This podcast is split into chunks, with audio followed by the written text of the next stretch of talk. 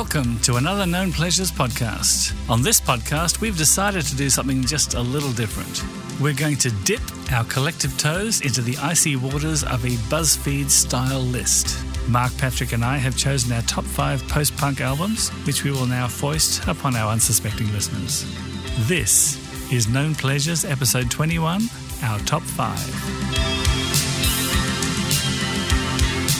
With my top five, I didn't want to choose albums that um, I thought were the most important to the post punk era. Um, and I also didn't want to sort of make my choices consciously varied, like having like an electronic album and a ska album and an experimental rock album. So in the end, I kind of just went with albums that I really liked at the time and I still enjoy today.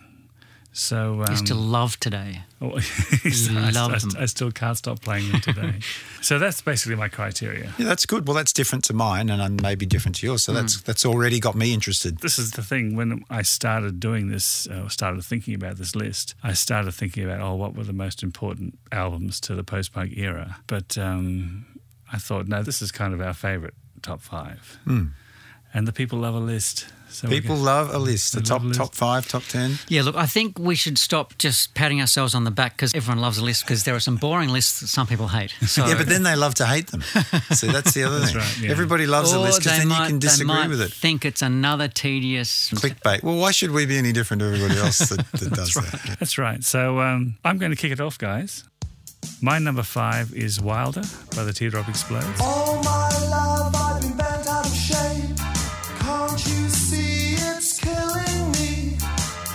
Well, see, I didn't see that coming. No, no, no, no. Okay. Okay. I'll just give you a bit of history. I won't rabbit on about this too long, but uh, I saw the Sorry, sorry, Graham, I'm still recovering. You didn't think I was going to go there, did you? Both Mark and Patrick are Yeah, looking no, at me go out for now, like saying, "Really?" No, no, no. It's the best Teardrop Explodes album. Yeah, yeah. No doubt about There that. was only about two. Yeah, yeah, absolutely the best Actually, one. there were more, but It's uh, certainly one of my favourites. I saw Teardrop Explodes at the University of Queensland, I think it was called, in '82. Actually, on setlist.com, it said Cloudland, but I am No, it wasn't Cloudland. I don't 99% so. sure it was at Queensland Uni. Not long before that, I saw they played Colours Fly Away on Countdown. Which I thought was an unusual single to be Yeah, it was a weird single. I thought that Passionate Friend or Bent Out of Shape were better singles. But for me, this album is all killer, no filler. I love every song on this album. Front to back? Front to back. Lyrically, most of the time, I have no idea what he's going on about. the Culture Bunker, which is a song I love, it mentions the Crucial Three, the band that he had with Ian McCulloch and Pete Wylie. And The line "I stormed out of the culture bunker" is a great line. I don't know what it means, but it's just a great lyric. "Tiny Children" is a gorgeous ballad, uh, just like Leila Khaled said, seems to be a love song to a convicted terrorist. Um, so I, Okay. I've no idea what made him write that song. There are so many great moments, but I think that sentimentality and nostalgia kind of play a part in this uh, choice. Hearing the album brings back a lot of memories of the early 80s, but that is my number five. You can smile on me with kisses. You can smile on me with dreams. Mm. That's a 'cause good it- choice. That's a very eclectic choice. Yeah, yeah. It is because Teardrop Explodes have been on the kind of periphery of our kind of thoughts in terms of podcast material and so on. And I think Julian Cope, the singer, is an extraordinary individual and his true memoirs. An So amazing, far. An amazing read, yeah, yeah. So, like, he, he's an extraordinary individual and I really like this album as well, although it, it's not one of my faves. I really like, uh, was Seven Views of Jerusalem?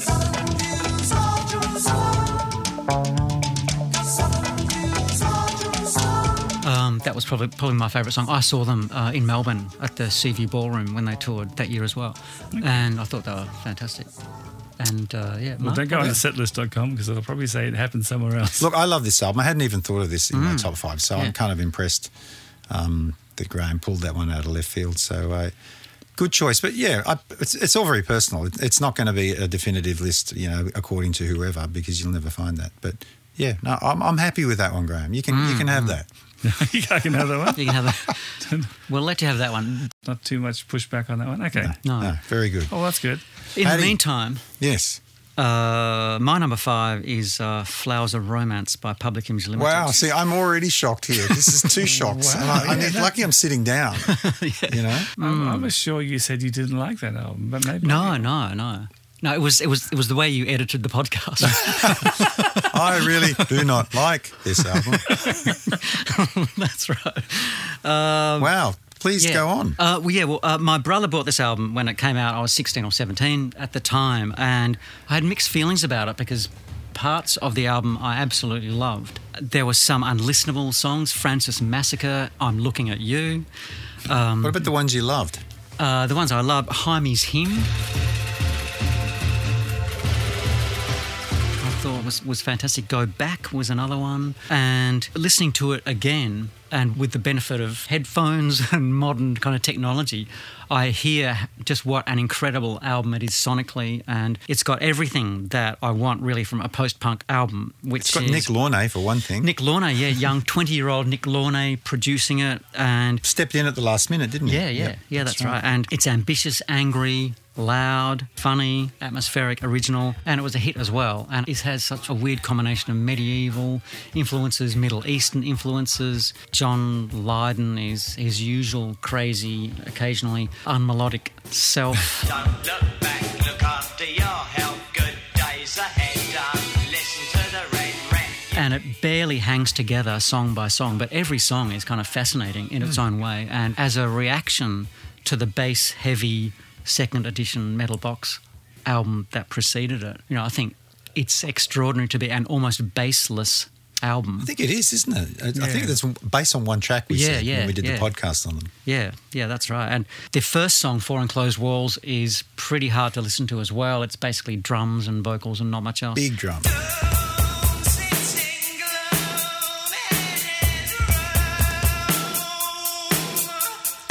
Overall, I just think it's such an extraordinary kind of sonic achievement. And the sequence of tracks from the title track to Under the House, Hymie's Him, Banging the Door, and Go Back, I just think is, you know, as a quintet of tracks is uh, is just really something. Mm-hmm. By so, the way, uh, Paddy, you didn't sort of elaborate on your criteria here. Did you want to say Uh, anything uh, about well, that at all? Yeah, well, only that I only chose one album by each individual band. So there might be some bands in for whom a couple of albums feature, but for me, it's really my favourite five post-punk albums, whether they were influential or not. Because I thought you would have chosen the first five Gary Numan albums.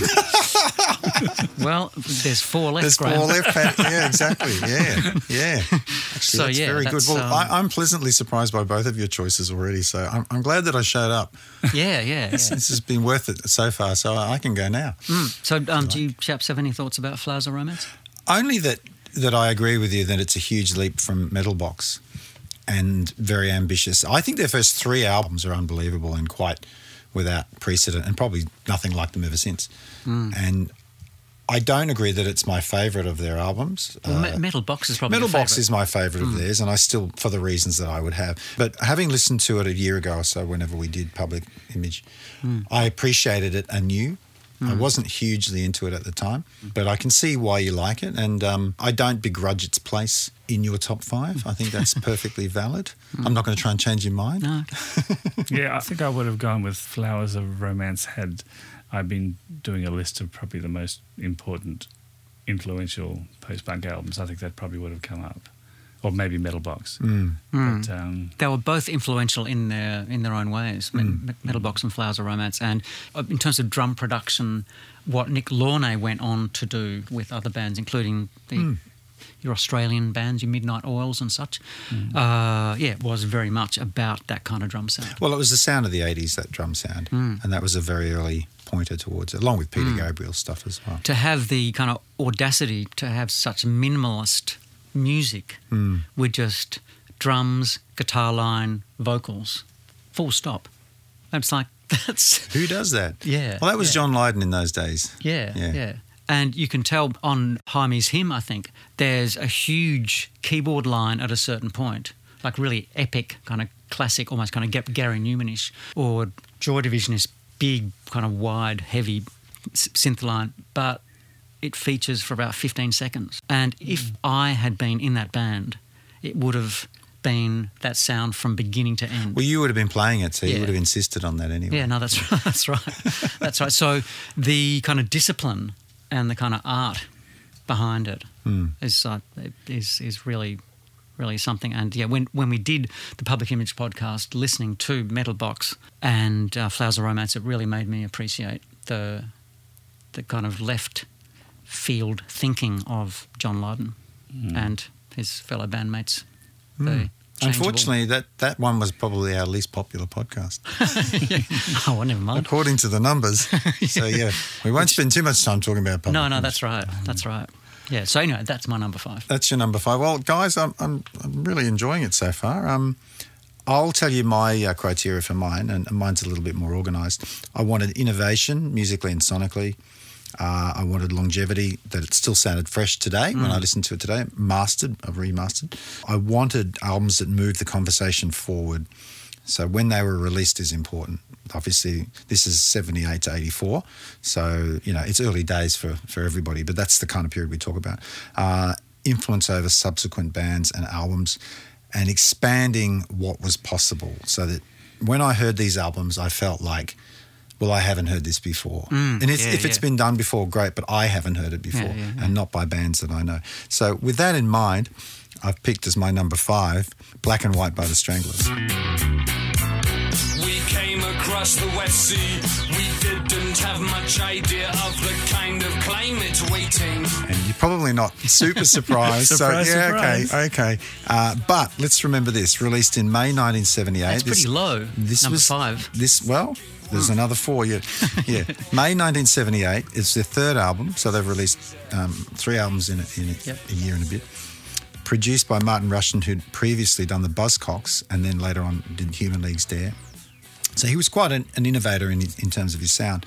But I just think it just sounds so bizarre. It's hard to listen to it now and remember that when this came out, it didn't sound like a punk album. And this is May 78, so it's pretty early on.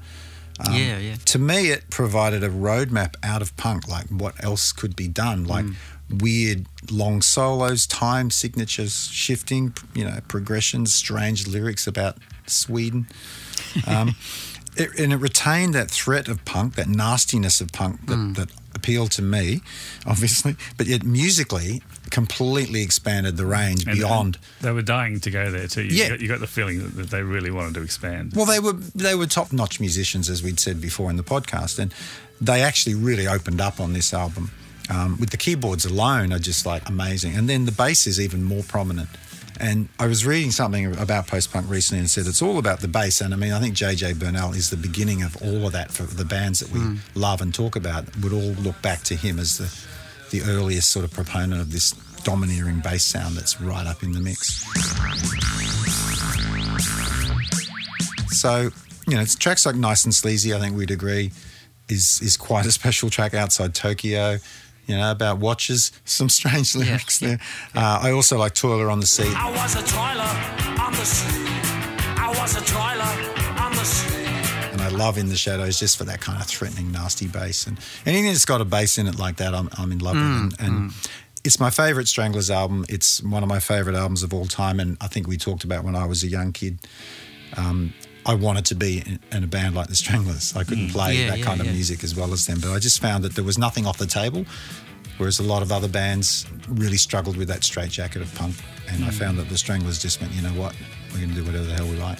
Yeah, no, they just cut right through that. Yeah, and that was kind of their attitude. As I said, I'm sure you're not particularly surprised, but that's my um, my reasoning behind that particular one. Well, it's only that it's only at number five. Yeah, well, It's the, I'm uh, sure that you guys found this the same as well. I struggled to get down to five. Yeah, yeah, I had yeah. to leave out probably another five albums that I wanted to put in, and then the order of them was was really tough Hmm. as well. But once again, depending on what criteria you Hmm. use, that's Yeah. that shifted the order for me. So uh, yeah, number five, black and white. Graham. Okay, well, let's move on to number four. My number four is Drums and Wires by XTC. We've basically spoken about this album in previous podcasts. I wanted to include this one as I kind of saw it as this transitional album between the two earlier experimental hmm. pop albums and the later where they, he, they became a bit more of a traditional pop band. Yeah, yeah. Yeah, and I, I think I said before it was the kind of pop music that I wanted to write myself at the time. It, from the classic um, "Making Plans for Nigel" We're only making plans for Nigel. to the wonderful lyrics of "Helicopter," Patrick, which you love. The Is it? We're rhyming talking 1979, Graham? Well, this is 1979. Still very early on. Yeah, yeah, It's such an absolutely. experimental. Yeah, yeah. Um, I actually wrote here that uh, I love everything about it, and it stands head and shoulders above other post-punk releases of '79. Ooh, Graham, I'll have to ask you to step outside shortly if you keep that up. Well, I'm about to contradict you, but anyway. and, and I might as well later. Yeah. It was just one of those albums I played a lot. Did you see them live on that I tour? I saw them live on that tour, Ah. and that was when Dave Gregory had just joined. it's a really eclectic album as well in terms of like it is a pop album, but Hmm. it, but it covers a lot of ground. And it has She's Got to Be Obscene to Be Upheard. I know you love Yours, it. I know you David, love it. Ten feet tall is on. I Ten love Feet that. Tall. Love ten feet tall.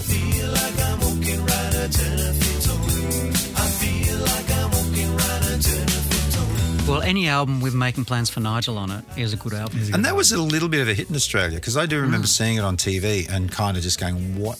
What is this?" Mm. The rhythm, the whole thing was such a strange feel. but Yeah, it's so yeah. catchy. Yeah, it's still fan- catchy. Fantastic song. And actually, um, Patrick, on our podcast, you said you liked the song Millions. Yeah. And it, it was a song that, um, like, I knew the song, obviously, from listening to the album, but I never had a close listen to it. And after you said you liked the song, I, it's, it's now one of my favourite songs on the Right, album. right, It's yeah, just yeah. Going back and having a deep dig into that song. Patrick's stamp of approval. Yeah, It's exactly. all it took. That's, all it took. That's what it's all about. That's what we all crave. Well, after, after he wrote off Helicopter like he did. yeah, well, I didn't agree with that. Either. But, um, yeah, but yeah I, that, that's I it. may have been a bit too harsh about um, about about one. He wasn't on his medication that yeah, day. yeah, yeah. Yeah. Look, I was I was having a bad day the day we did the XTC podcast. That's okay. All is forgiven. But yeah, that's my number four, Drums and Wires. Good choice again.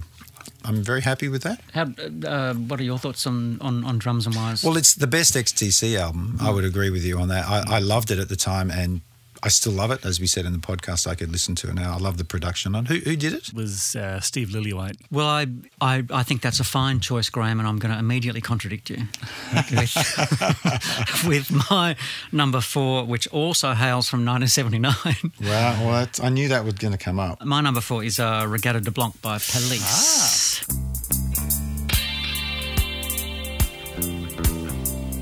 Another good one. From October 79. Can I just say that that was almost one of mine? I know it's an album that we're all fond of.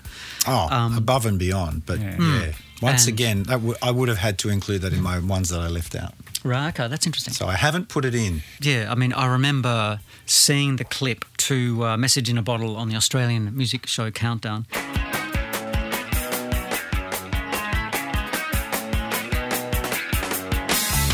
When the album came out when I was 15, and I absolutely loved it. And I'd loved Roxanne. I can't remember if I'd heard Outlandos d'Amour, the first album, but when I saw the film clip, particularly because the film clip communicated the energy The of mes- live, message it had the mixture of the in live. Yeah, stuff yeah, and right, in the, in the right. dressing room. Yeah, yeah. Mm, yep. And you could tell how much they liked each other and how they they never had an argument. So, and they never would. And and never never would. would. So I kind of beautiful. love the camaraderie Yeah. that was imbued in the film clip, or that was certainly implied, if not imbued. But as well as being unusually raw for the Australian equivalent of Top of the Pops kind of program, a song like that, it was incredibly catchy. Mm. So I'd never really heard anything like it apart from Roxanne. Mm. So uh, apparently they were scraping around to find enough songs to fill up the album. Being when- their second album. yeah. Um, And so they, there was like a B side from an earlier single. There were a couple of instrumentals. But any album which has Message in a Bottle, Walking on the Moon, Bring on the Night, Bed's Too Big hmm. on it, as well as the Death Wish. Death it's a Wish. great track yeah, as well. Yep. And the two instrumentals as well, which I think are hmm. both fantastic. There's there, there Grammy is- Award winning instrumental. That's Or one- right. One of them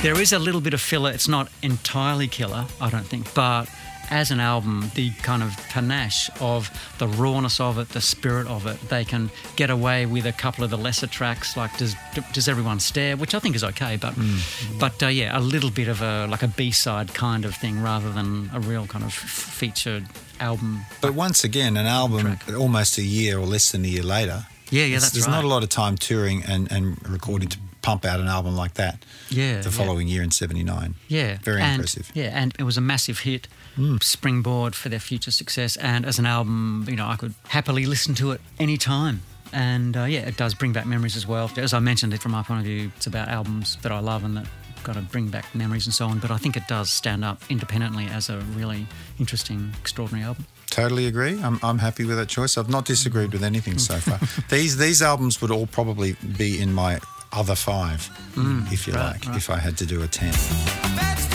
big without you.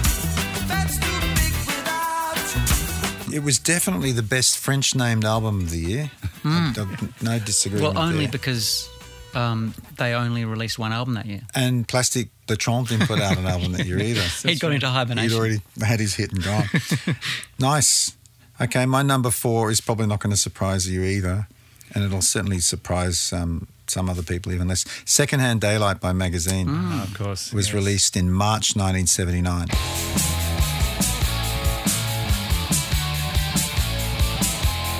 I brought your face down on my head. It was something I rehearsed in a dream. uh, produced by Colin Thurston, who'd previously engineered Bowie's um, couple of albums, and later went on to do the first two Duran Duran albums. So he um, he went on to bigger and well, not bigger and better things, different things. Yes, yeah, yeah. For me, I'm a big magazine fan. Um, that's no secret amongst you guys. It's got John McGeoch's greatest post-punk guitar work out of any of the bands he played in. For me, uh, Siouxsie and the Banshees and whoever. Uh, the, the solo on Permafrost is is worth the price of admission alone.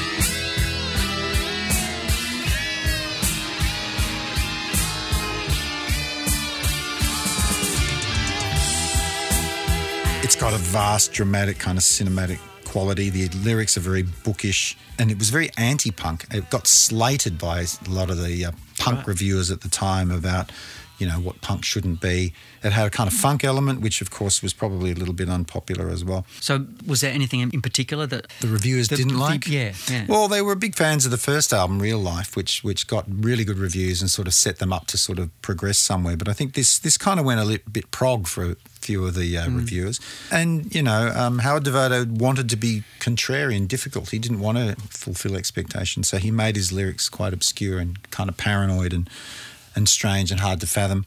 Uh, and some people called them Punk Floyd and said it was, it was more reminiscent of a kind of a prog band, you know, with the Yeah, yeah. the kind of eerie atmospheric keyboards. But you know, the heart of the album is the bass, is Barry Adamson's bass. He of course went on to play with Nick Cave and the Bad Seeds. But that chorus bass sound Mm. is, is a huge influence on subsequent post punk albums and musicians.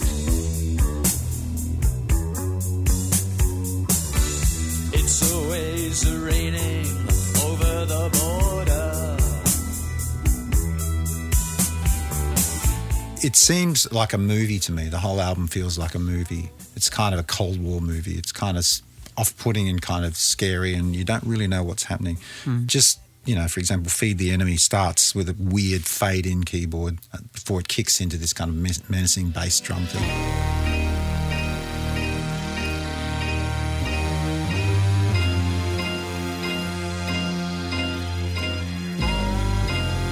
As I said, Permafrost is still one of my all-time favourite songs. I kind of get chills when I hear that mm, that solo building and building at the end. Back to Nature, The Thin Air. I just love this album. I, I, I can listen to this album now. It still gives me, you know, feelings of when I was, you know, 15 or 16 as well. And it was a very, very influential album for me. And I, ha- I feel like it had influence on a lot of other bands as well, particularly bands like Radiohead and people like that that really Yeah, got yeah. it.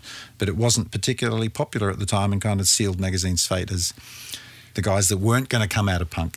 Yeah, Because remember, he'd been in the Buzzcocks, so a lot was, Mm. was expected of Howard Devoto. and it hasn't lost anything in translation over the years. Not for me, no. I still get goosebumps when I hear it now. And it's it's not their most popular album. The third album, Correct Use of Soap, is, is deemed to be their best, but it's not for me.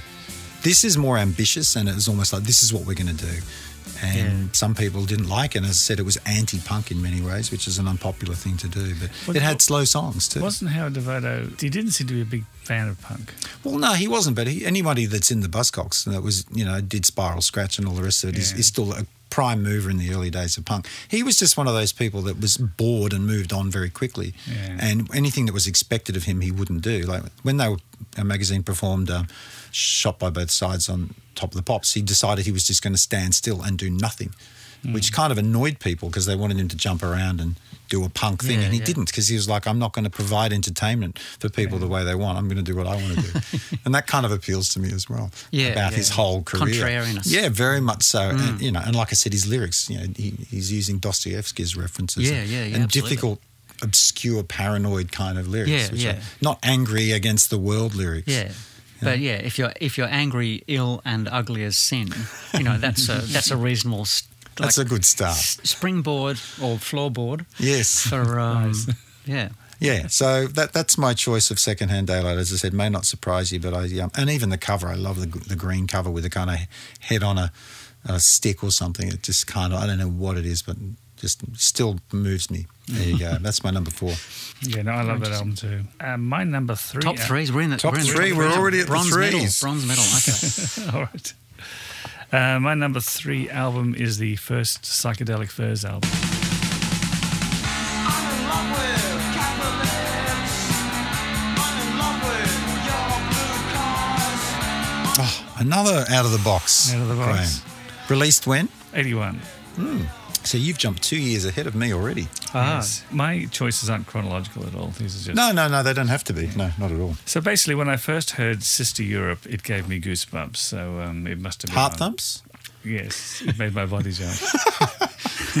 that was a reference to the Australian 80s pop singer, I think. Chrissy Allen. Christie. She had a hit single here in the uh, in 1979, I think, with a song called Goosebumps. He gives me goosebumps, heart thumps. Please don't. Well, she was Queen of Pop.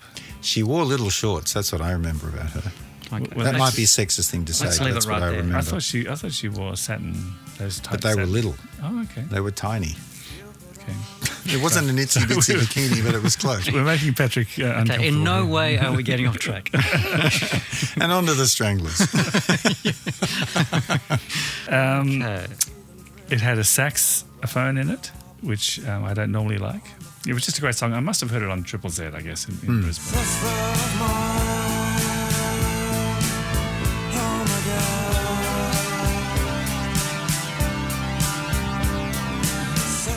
Remember thinking, yeah, what the hell is this? It's his voice. Is it Richard hmm. Butler? Hmm. I Richard love his Butler. voice. It's got a great he's a Bowie-esque yeah, voice. Hmm. but he's the sort of guy that you you would he'd come into the room and audition for the band, and you'd go, "That's the guy." That's the Yeah, guy. He's got yeah. kind of a smoky voice. It's really evocative. And he had a good look as well. Yeah, yeah, he did. Yeah, where were they from? They're not. They're not a London band. They're not. No, a, they're, I- could I they be a Liverpool band? So I should know more about this. If we- Yeah, I'm, if I'm we going to have Yeah. to If we find were- out for you. If we were Yeah. doing our psychedelic furs podcast, I'd know all this. You'd this. know yeah. all this stuff. You should know this anyway. But um, and with Richard Butler's crooning voice weaving in and out of the song, it was just brilliant. It was a hypnotic song. I wanted to share a quick embarrassing story about me seeing the psychedelic furs in Brisbane. Oh, okay. end of I think- I '82. End of '82. Yeah, it was in '82. Uh, I think you might have been there too, uh, Mark. They're from London, by the way. Damn. There goes all of my Scouser jokes. Yeah. Mark is googling as we record. No, no, it's all up here, mate. It's all Yeah, up yeah, here. yeah. Basically, uh, my favourite song on the uh, first album was a song called "Imitation of Christ," and um, I saw the psychedelic furs at Festival Hall in Brisbane. I was up, I was right up against the front of the stage, and I was uh, chanting for them to play this song. You were chanting. Uh, yes, I was. Imitation, imitation. I don't. I don't often chant. No. but in this case, I did. Actually, no, I was. I was calling out for them to play the How song. were, what, what was the rhythm of how you were doing it? Was it Yeah, that's what I wondered. Okay, imitation? maybe- Ima, imitation, imitation. Maybe a I, Christ. should, uh, maybe I shouldn't have used the word chant. uh, yeah, I was calling out for them to play the song, but it wasn't until later I realised I was shouting out impersonation of Christ, Over here, impersonation of Christ. which Could you not? I, I've laughed about this for many years later because I thought there. Are, I was asking Richard Butler to do an impression. do Christopher Walken? Did he did he uh, did he respond to you at all or acknowledge you? No, no, No? I, I don't think anyone anyone heard me. No. to tell the truth. A, a gap formed around you. yes. Jack Nicholson, It'd be like do an Michael. Caine. Do an impression of Christ. Comedy clubs down the road, mate.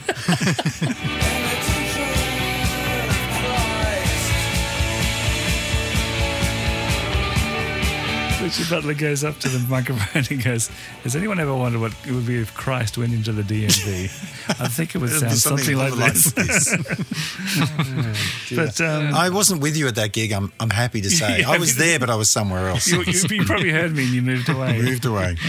But um, but yeah, I've always found that to be hilarious. Back to the album, there was some actual some driving punk songs. So they were a classic punk band early on, but there was also some atmospheric songs, which is as I said, Bowie-esque vocals that um, gave the songs and the band a real signature. I think. Uh, which was discovered by the rest of the world uh, in later years with an American teen movie. I think uh, Once Pretty in Pink was released. And Love My Way Oh, yeah, Love My Way. Yep. with big- both big hits. Yet weren't they? another band ruined by John Hughes. John John Hughes. No, oh come on. No, no, I, I won't have. I won't those. have a That's- word that's said a against topic John another day. Hughes. That's another podcast altogether. Look, I'm happy with that choice. Another eclectic one. I'm, I, Hmm. Yeah, yeah. I feel I- kind I- of boring and mainstream with my choices so far. I'm Yeah, gonna have to. yeah. I'm gonna have to furiously scribble out everything and start again. yeah. You can't change as we go. No, okay, okay. I saw Psychedelic Furs when they toured. I seem to remember them. Uh, Richard Butler saying something about, I hope no one's going to be requesting Imitation of Christ. Here's my impersonation of Christ. Anyone got a hammer? Is there a carpenter in the house? Carpenter here. But- and in some nails. Nailed it.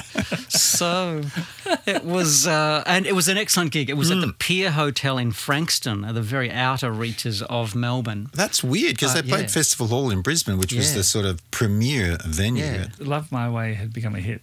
Oh, when we saw them. Yeah, Yeah. Okay. Okay. Yeah. I'm a fan of the Furs. What's interesting about them is they did nail their colours to a particular mast by calling themselves the psychedelic Furs. They're kind of asking for trouble mm. in a very specific post punk environment where mm. they were kind of blowing a raspberry to the media to say we're going to literally going to use the word psychedelic in the band. But they name. were also saying we're big Velvet Underground fans, Mm. obviously. Like, what was it called? Venus in Furs Velvet Yeah, Underground. yeah. So I think Yeah, that that was their, their big, their look even. They looked very much like Mm.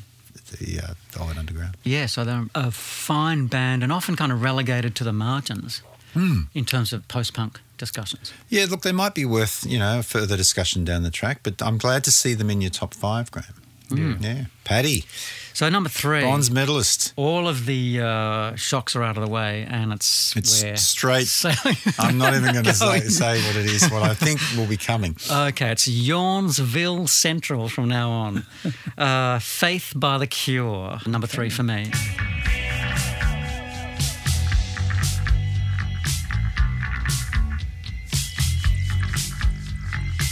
I was 17 when this was released, and as a slight, reflective, sensitive lad, You've changed, man. I was an absolute Look at you now.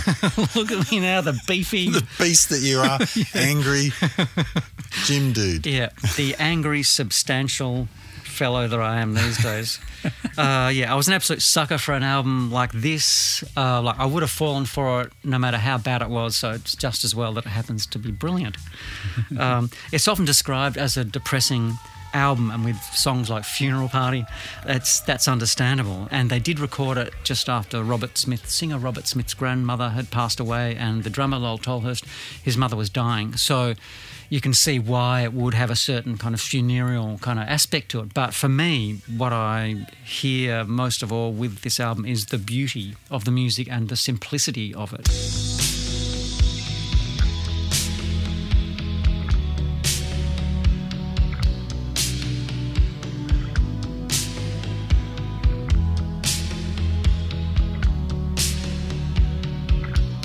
Just so kind of sparsely arranged, but still kind of epic in its own way. And from the opening bars of Holy Hour, I think it's extraordinary that there's only bass, a bit of synth, and pretty standard drum beat, but it doesn't sound like anything on earth. 81? April 81. Weren't they all on heroin at this point? I don't think so. No, because that would explain it. No, no, they were on Newcastle Brown Ale. Ah, as, I- as I- that- I remember. That's expensive. That would Yeah. make you kind of sad. Yeah, yeah, that's right. But the year after Faith was released, me, my brother, and a friend decided to form a band, and our first rehearsal was in the basement of a church, obviously.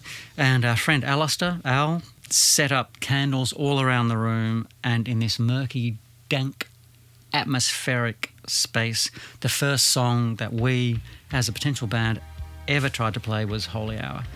Oh, so that's a kind of an indication of where that album was. The impact it had in my you. headspace and in the headspace of my contemporaries. And so, yeah, like I think this album is amazing, and it's not regarded as like the classic Cure album, but but for me, it's it's it's my fave. It's my favourite Cure album, but I'm just going to throw in a little spanner Oof. to say that I think it's heavily influenced by something else. Other music that came prior to that. I, whenever I hear this album, I keep referencing a previous A album. particular band who you a particular band or a particular album. But I love it, nevertheless. Hmm. I love Primary. Um, I love that album. I saw that tour in 81, Yeah, as yeah. probably we all did. I had my school social. Oh, a- that's right. I think we, we discussed that. Well, I was front and center, center with my friend Curtis for this gig, and it was at like a Tuesday night or something. We were still mm. at school, but it was a fabulous gig, and it was at Festival Hall again. Sound was amazing. Simon Gallup was just rock star extraordinaire. Mm. He still is, and he hasn't aged a minute since then. Mm. He still looks incredible. I was at that. You're at that as well. I think I saw you uh, I doing shouting being out, embarrassing. Boys again. don't weep. Boys don't weep at the front over here. Girls don't cry. Yeah. Um, but yeah, I, I love this album. And once again, Hmm. it would be in my top five albums of ones that Yeah, the I- other top five. Hmm. Other top five, yeah.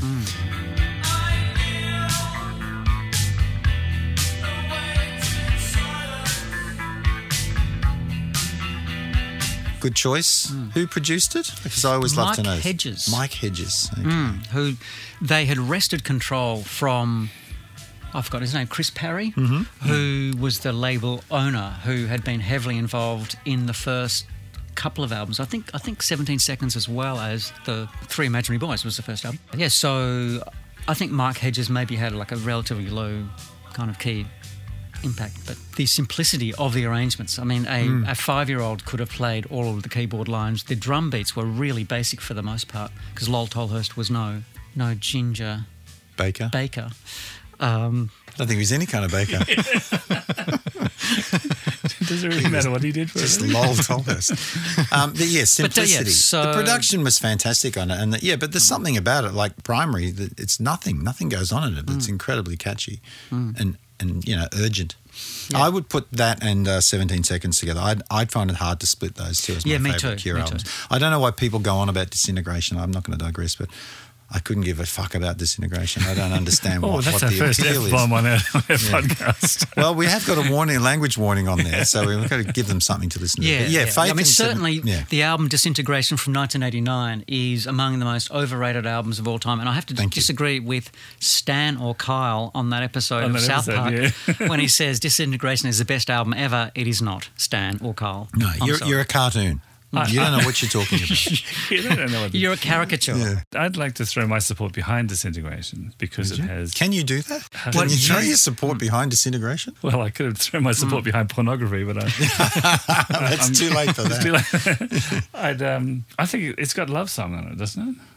Yeah, but let's let's not get sidetracked. Yeah, yeah, I- yeah. I like Unless Love Song, but- this is your number two choice, we're not going to talk I about love love song. disintegration. That's- yeah, I, let's I not go to 1989. I just want our listeners to know that, I, that I'm stepping away from these two. Mm. Yeah, guys. Well, we, we know where I stand. Patrick and I are on the same side here.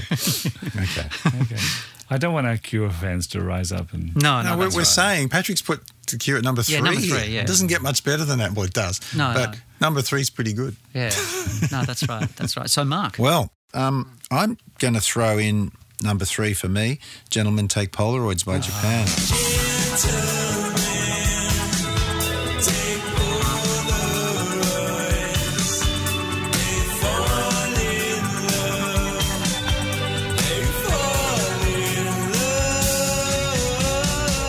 October bold 1980. choice. Bold choice. produced by John Punter, who previously worked with uh, Roxy Music and Bryan Ferry. I think he might have worked on Let's Stick Together, the solo album. I've chosen Gentleman because it seemed without precedent when I first heard it. I first heard the single uh, Gentlemen Take Polaroids on a show called Take Five on the ABC, saw it and heard it. And I couldn't relate to anything about it. Like I didn't understand the look that David Sylvian had. The music was this kind of rich universe that I had never heard before. The whole album is just like nothing I've ever heard before. I mm. know that they had been around before and Quiet Life had sort of hinted at this. But it's got a real cinematic quality. The fretless bass was probably the first time I'd ever heard that. Mick Karn's bass.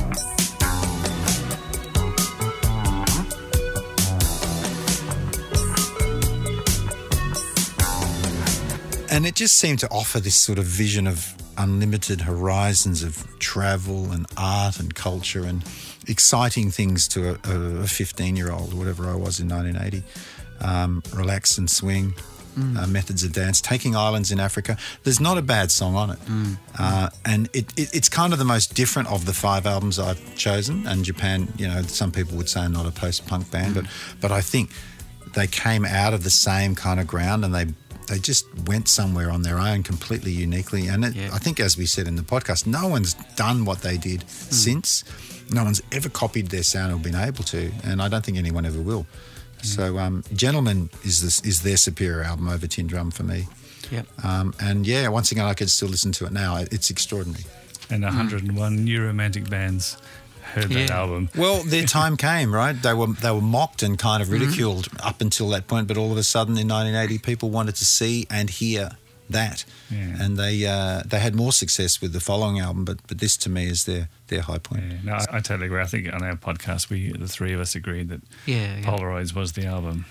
Yeah. Does it does it fit into the what we're talking about? Yeah, look, Um, so- yeah. I absolutely adore this album, and the only reason that I didn't put it in my top five post punk albums is that kind of grey area of whether it is post punk or not. And I think you can argue that it is, and you can argue that it isn't. For me, guess what I'm going to do? yeah, but yeah, I mean, from my point of view, it felt like it was coming from a slightly different source. But I can see why you would argue the opposite. But uh, as an album, I think it is fantastic, and it is so alien. Like it is from outer space in a way that Gary Numan wasn't from outer space in the same way. Hey, hang as on. Japan were from outer space, because gentlemen take Polaroids. What the hell does that mean? Mm. I still don't know. I'm 55 years old and I still don't know what it means. Mm. So And but the sound of it was completely from outer space too. It was super lush, but but Mm. had nothing that I could compare it to. People say Roxy music. I don't hear Roxy music in No, there. no, no. like people think that David Sylvian was trying to sing like Bryan Ferry, but when you listen to the music, it was nothing. No, like I don't think uh, so. Roxy music at all. Not at all. And I said, who, who was using fretless bass in anything? Yeah. yeah, yeah. And fast forward a few years, and everyone. Was Everybody was, yeah, yeah, Yeah. And the drumming, I love the drumming. Yeah. It's- It's got such a swing. It's got such a, a kind of cool feel to it. Mm. Really tight but intricate drumming. Yeah, Beautiful. and just really difficult to, to get your head around. Like mm. swing, the song "Swing," taking islands in, Africa.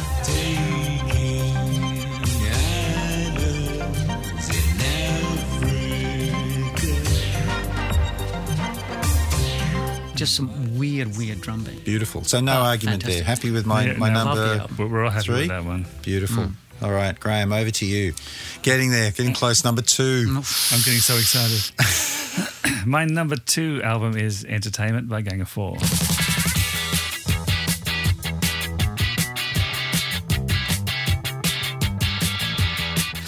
Oh, I think there's some thunder stealing going on here. Oh, Maybe Entertainment, the first album. the first album. Okay. So others, others released- might, others might say other Gang of Four albums. They might. they might. But it is a popular choice. and given that they're playing very soon in Sydney, well, by the time this comes out, they'll have been and gone. But That's they're playing the entire album on this tour. yes. My second choice is um, being paid for by the touring company. that them out. Well, we did interview Andy Gill, so he's obviously right, yeah. slipped you a fiver for That's this right. one. Yeah. He's not subtle, Andy Gill. As you know, it's the Gaps what rocks. Um, after the frenetic four on the floor of, of a lot of the punk bands, the Gang of Four came along. They seemed to keep the aggression and the politics of punk, but it just seemed a little funkier. Andy Mm. Gill's guitar was syncopated, and I really love that. Well, the bass lines are great too. Yeah, yeah. There Well, are bass lines. Well, there was uh, Dave Allen, Dave Allen, who also was a um, comedian, an Irish comedian with a miss, comedian. missing finger. He busy man. How he played the bass with that missing finger, I'll never That's know. right, yeah. He had a wonderful um, Irish accent. He used to tell jokes while sitting on a stool at the BBC. um, When he wasn't playing in Gang of Four. yeah, when he wasn't a Gang of Four. Uh, but it's no wonder that Dave Allen went. Anyway, waiting for Patrick to get that that. was a slow burn. There. He wasn't listening. yes, I know. I can I can see a dead horse. I can hear flogging. Well, what I was trying to say was that it's no wonder Dave Allen went from Gang of Four to Shriekback, who were another particularly funky post-punk band. Why would you choose Entertainment over other Gang of Four albums, Graham? That's my question to you. This came out, what, 78? Yeah, Entertainment, correct. yeah. Okay. So I like you. I think had I like you too. you too's your number one page. I, I, comma, like you, had Solid Gold. I think Solid Gold was my, my first Gang of Four album. You was, mine, yeah. I may have listened to Entertainment a few years later, but I guess when I listen to them all now, I really like songs like Damaged Goods. I just think that is a, a classic post punk song. Hmm. Your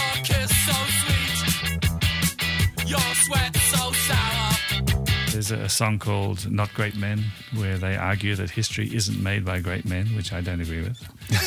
So you like the song despite disagreeing with the sentiment. I mean, you know, Winston, Despite the fury. Winston Churchill was a great man. Try and tell Oh, me he was Winston a bit of an asshole. though. It's not made for great men. It's not made for great men. but he made history, and I, he was a great man. Guns before butter, pro gun, anti dairy. Oh. And uh, Anthrax, Oh, Anthrax is a great song. which was a song that we used to hear on Triple Z all the time, which is Hmm. a radio station that we refer to many times on our podcast. Brisbane's finest. Brisbane's finest, absolutely. Yeah, I, I just, I just really love the album, and uh, even though I guess you guys would probably think that I might like the uh, the later, more commercial ones, which I do love. Yeah. I love Hard and uh, songs of More? Songs of the Songs Free. of the Free. Yeah. Songs More? of the Free. Was that one of them? Mall was one of them, yes. Yeah, but in a post-punk context, um, I just Entertainment is the one. entertainment is the one. Yeah, well, you'll you'll get no argument from 99% of the post-punk audience out there about that one. And as Patrick suggested, we are going to see them very soon. Yes, Playing that album. playing that album. Paddy, how do you feel about Graham's choice? I'm a fan of Gang of Four. They didn't figure really prominently for me at the time. It was more songs I would hear on, to name check, the Melbourne radio stations, 3 Triple R and 3 PBS. Uh, you know, when I was 16, 17, 18, and I would hear songs like Anthrax and, you know, your Damaged Goods and so on, and I would love them. But that album, I can't remember anyone ever playing that album at any party I went to, for instance. None of As your a- friends were As a into it. 17, 18, 19 year old, we were sort of more focused on the sort of more atmospheric side of things. And the HSC. Uh, yeah, and yeah, and that. Yeah, so I think Gang of Four are just about the most influential post-punk band of all time, and I think their music is fantastic. I don't really separate it into the albums, um, Entertainment, Solid Gold, and so on, because because I wasn't listening to them like that. I was hearing a song here and a song there. But uh, yeah, I think it's a good choice. No argument? Happy with that? We haven't crossed over once yet. No, I noticed. but we we may be about to in terms of bands, if not Bands is fine. I mean, you'd be surprised if we didn't. Paddy, your number two choice, mm. top five. Yes. Can I go to the bathroom? I haven't heard that one. I love that album. Love will get you like a case of anthrax. And that's something I don't want to catch. My number two album is New Gold Dream by Simple Minds.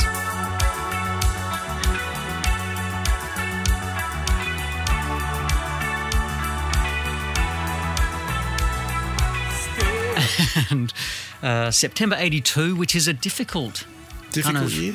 di- difficult in terms of like it's just at the very kind of cusp of what is post punk and what isn't post punk. Sonically, you could say, well, the Roxy Music Avalon kind of aspect potentially, although they recorded it about a month after Roxy Music's Avalon came out. So, Okay. but be that as it may, for me, having listened to a lot of The Cure and other sort of slightly kind of depressive type bands over the years, your Bauhauses and such, it was a complete revelation to me to hear New Gold Dream and the sheer optimism and the brightness, the feeling that the world could be a better place, could be.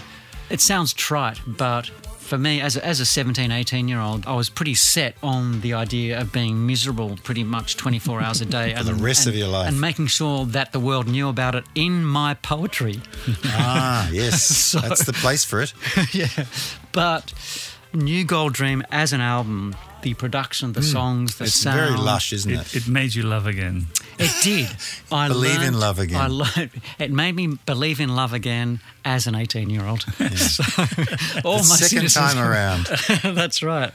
But it was also quite arty and peculiar. So hmm. songs like Promise You a Miracle, Glittering Prize, the two opening singles, Shine on, shine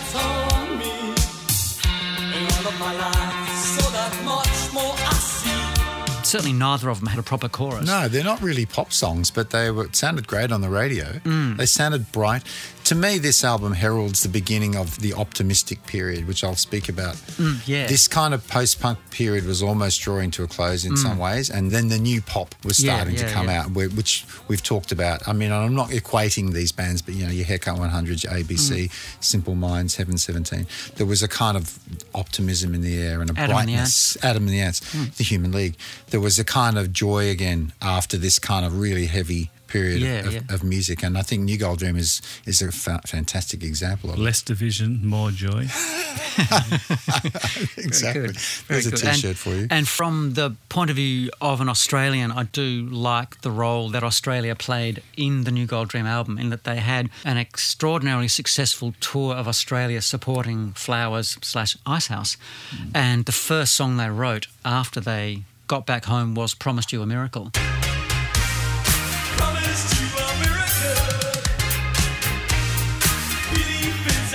Thing. And they- Dedicated to Iva Davies. Well, was, was it dedicated to No, I Ice House singer up. Iva Davies? Um, but uh, yeah, I mean, Jim Kerr has said, I don't think it's any coincidence that the first song we wrote when we got back from Australia was as catchy as Promise You a Miracle. Hmm. They'd got a sense, courtesy of the reception they received in Australia, that you know maybe we can be big. Hmm. And If only they'd stayed with that idea and not run with it too much further. well, there was a little bit of that. Yeah. Unfortunately, when you talk years. about Simple Minds, people forget Mm. how good they were. And we mentioned this in our very first podcast about Simple Minds that Yeah. they were something extraordinary that then then became a bit of a joke Yeah, yeah, that, that yeah. people think of as this stadium yeah, bloated. and, yeah, band. absolutely. And I love the predecessor to this album, Sons and Fascination slash Sister Feelings Call, and it was a bit of a toss up between the two because New Gold Dream did feel like it kind of opened doors, sort of psychologically for me, in terms of like being optimistic can be cool.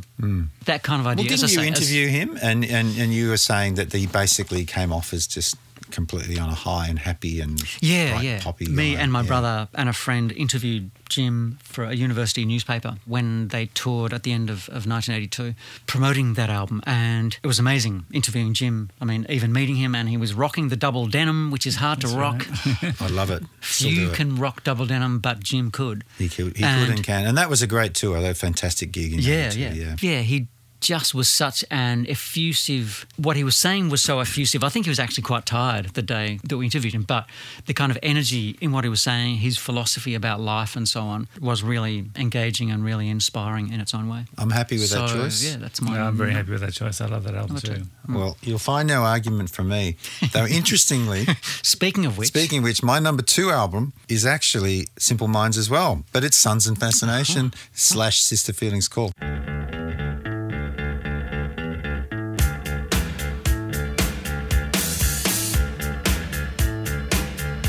Predecessor, which was released in September 81, produced by Steve Hillage, the guitarist from Gong, hippie band Gong. I couldn't go past this album because I just feel it was so groundbreaking. Uh, songs like In Trance as Mission, uh, Theme for Great Cities, which I still love. Uh, Love Song, The American League of Nations, they had no choruses, these songs. They're kind of completely linear. The, the whole Mm. of these two albums, it was like one album with a with a gift second album, but it's basically one album. And very similar pace as well. Yeah, it, it's like one big kind of mutant Euro dance, you know, track via krautrock, and I think that's the, what the influence was. Kind of pulsating drums, propulsive bass, Derek Forbes bass right up in the mix. They're grooves. You know, that's what was really revolutionary about it. They're not songs, there's no choruses. It's a very dry sound, but the lyrics are about travel, about love, about experience. And I just felt like when I heard that, that I could do that, maybe. Yeah, yeah. Maybe that's what I'm also referring to a couple of other albums. I felt like I could possibly do that sort of music. It was atmospheric and it took you places. Hmm. And when I when I listen to it now, I don't know what any of the lyrics are about or what he's talking about. A lot of Hmm. it's just random words and phrases, but it feels exciting and it feels like he's going somewhere and he's possibly taking you with him. It evokes a mood, which Yeah. is absolutely what lyrics are supposed to do. Whether they evoke like a specific concrete meaning is a, is a separate kind of question. And, and I love the production too, I must say. It's very dry, it's very clean. And the bass being up front like that, the drums being up front. I think they had two different drummers on the album, but Yeah, Brian McGee, did he leave the band? Yeah, there was there was some sort of uh, issue in between there, but but they had a hit with Love Song, which was the beginning of what we're talking about with with New Gold Dream. It was a hit in Australia. Yeah.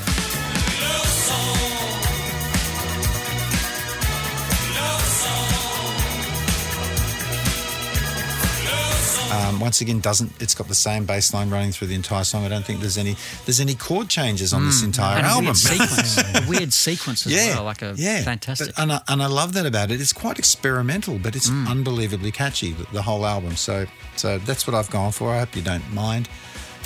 I've gone for the other album, but uh, Sons and Fascination number two, Yeah. one of my all-time favorite albums. Yeah, I- and Theme for Great Cities still gives me chills. Yeah. Not just because I used to play it in, in a band. In a band, I, yeah. I just love that song. Yeah, Mm. Graham, you happy with that? I'm very happy with that, both of them. Now we get to the big one. Okay, so well, my number one album has already been mentioned. Oh no! Oh no! Oh, It was Faith by The Cure.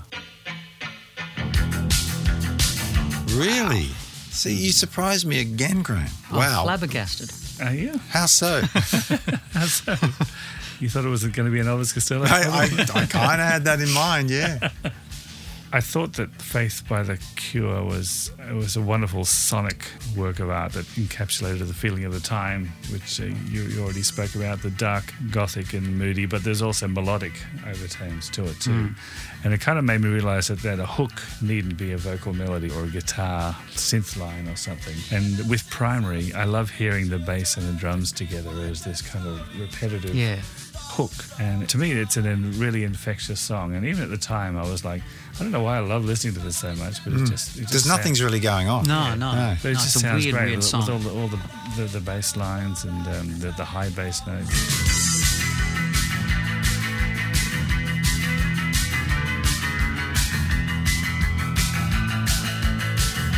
Yeah, I, I just I just love I love the Holy Hour, other voices, all cats are grey. The And yeah, bass line on, on other voices is what gets me.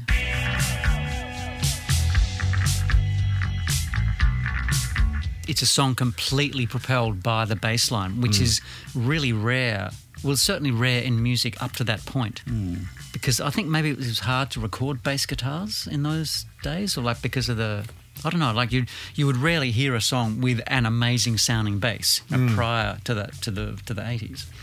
I think it was just the bass was more in the more prominent and more treated as well. There were more Mm. Yeah, effects, yeah. chorus, and so on. Flange put on the bass of those sorts Mm. of ba- albums which hadn't been done before. So this is another sentimental choice. I think if I was stranded on a desert island, This would be the one. This would be the one.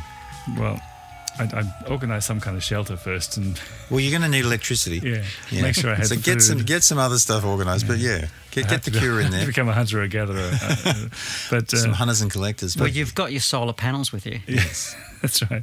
I'd have to spell out the word help on the beach in logs. But after all after that, all of that, I would listen to Faith, Yeah. and yeah, if I had a record player as well. Yeah. but, uh, but yeah, I, I think uh, Faith is one of the uh, desert island discs for me. I should also point out that on previous podcasts I've spoke about Talking Heads Remain in Light as being one of those albums. So it, wa- it was a toss up, but that uh, didn't even make your top five.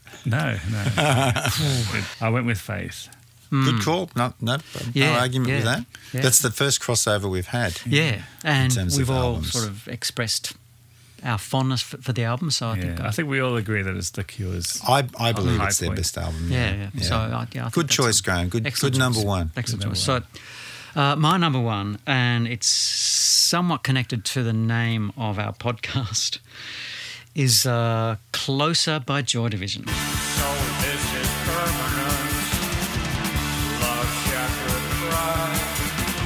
So oh, One one of us, go with unknown pleasures. Then. one of us, somewhat connected. One of hmm. us, if not both of us, Mark, we're we're going to have to go there. But for me, I just am completely blown away by this album every time I listen to it. It's the only one of the albums in my top five that I discovered retrospectively. So I You just kind of, listened to it recently. uh, yeah, so 2012 was my first listen. It was like, you know, I was, I was in my 40s and people said, you've got to hear this Joy Division band. They're really good.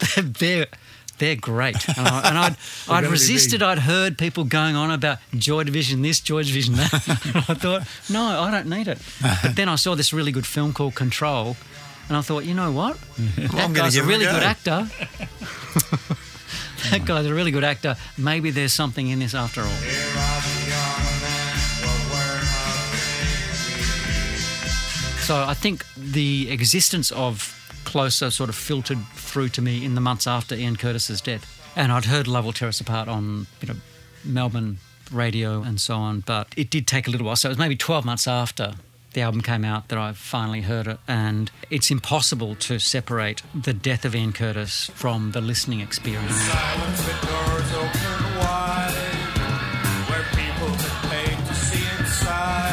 Um, and certainly, if he hadn't died and if he'd gone on to sing a song about the England football team in 1990, as his compadres did in the song World in Motion, we might view this album a little bit differently as being, oh, get, get over yourself, Ian.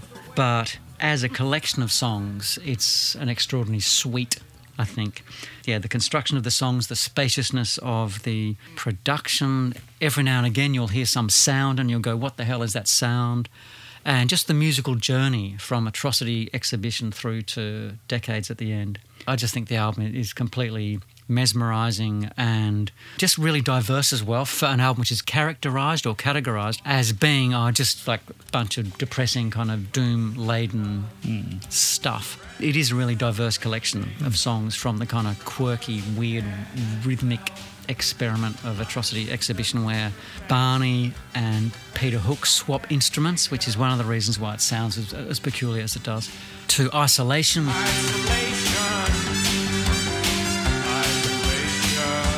The hit single, so to speak, although Sort it's never yeah. released as a single. Given the album artwork, I shouldn't describe it as a stone cold classic, but I'm going to. Look, I'm unsurprisingly going to agree with you as well and put Closer as number one.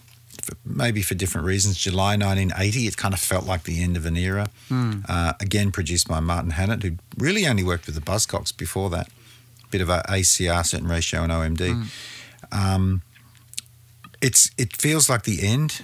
It feels like the end of a conversation, and uh, maybe the post-punk era. You know, um, there's a, the preoccupation with the lyrics about finality at the end. He talks about that stuff a lot. Um, I think it's musically far more ambitious than Unknown Pleasures. Yeah.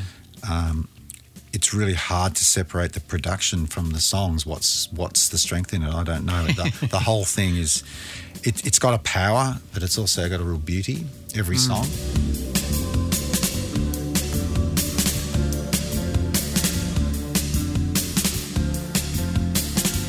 For me, it's also that sort of chilly, suspended kind of edge mm. to it all. It it kind of predates goth or, any kind of. It kind of feels like it's moved the conversation into another place, but it's also pulled the curtain down on it at the end. And to me, it- it's a sort of the template for a lot of things that came after it, which, like I said, maybe goth, a lot of electronic stuff, anything kind of angsty and. You know, it's very, very post-punk in that they were a punk band. They did two albums. They did them very quickly. And when your singer kills himself, you know, a few months before the release of that, then it really is the end of the conversation. And all those bands from, from Interpol, editors, etc., who've been hmm. influenced by Joy Division and continue to be influenced. And yeah, they are really eternal in that yeah, sense. that album is still so listenable now and sounds so current production wise. Hmm. and there's a lot of mystique behind it because of what happened. But it's still it's unfathomable in many ways. Hmm. But there's so many little hints and things in there that obviously Ian Curtis was going down rapidly, downhill very rapidly, and it's um it's a, obviously a tragedy that nobody was able to arrest that Yeah, decline in time. But it's an incredible monument to leave behind, and I think it's a real worthy number one. It's one of the greatest albums of the 80s.